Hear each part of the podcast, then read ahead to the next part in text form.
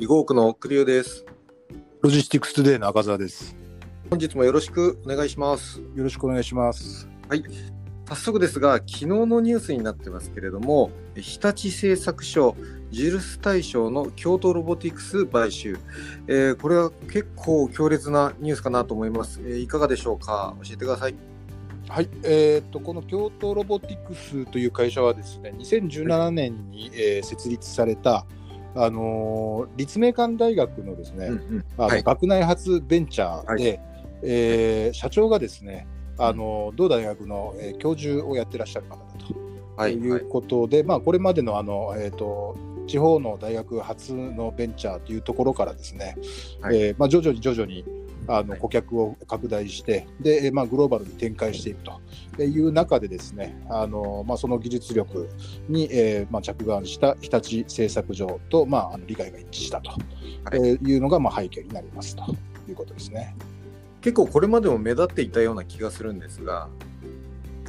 えーそうですね、あのまあ、物流向けのあの、えー製品あのソリューションというのはかなり、あの力入れてらっしゃってですね、はい。えーあのデパレタイザーだとかですね、はい。AMR だとか、いまあ、いろんなあの、えー、と物流関係のあのロボットですね、うん。えーまあ、これをですねあのいかにあの現実に合わせて、えー運用するかというところにですねあの着眼して、でまあ、そのあの評価も業界内でも非常に高くてですね、うんうん。で、えっ、と、まあ、あの、ジルス、日本ロジスティクスシステム協会、えーのですね、まあ、あの評価ですね、あの、ジルス大賞というのがありますけれども、そこのロジスティクス大賞をまあ受賞しているということで、えーまあ、あの、物流業界ではですね、あの、かなり、えー注目される動きになるのかなと思います。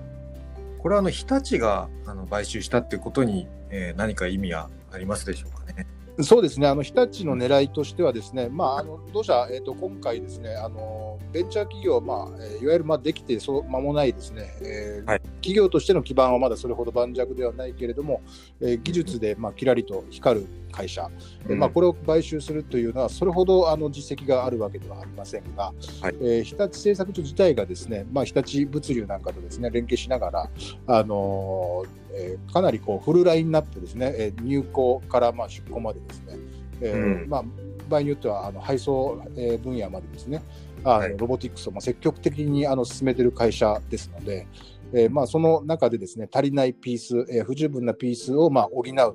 という意味合いもあったかと思います。なるほど。まあ、これでその、まあ、業界の勢力図が変わってくるってことも十分あり得るということですかうね。あのどうなんでしょうね。あのどちらかというと、えーとはいまあ、これ、開発サイド、えーと、開発サイド、製造サイドがですね、えーまあ、より効率的な、まあ、あの生産体制、開発体制を、まあ、整えたというニュースになりますので、あえー、と需要サイドですね、利用側から見た場合には、まだまだですね、あのロボットの導入というところが、あの実感が伴って、えー活用されているとは言い難い状況にありますと。うん。はい、であのあとですね、ロボット、ロボットっていうことで、えー、とこれあの、まあ、我々あの取材側もそうなんですけれども、うん。えー、とどちらかというとですねロボットと言われると、えーなんかこうあの物流のすべての工程をロボットに置き換えないと一部分だけ入れても意味がないんじゃないかとか、は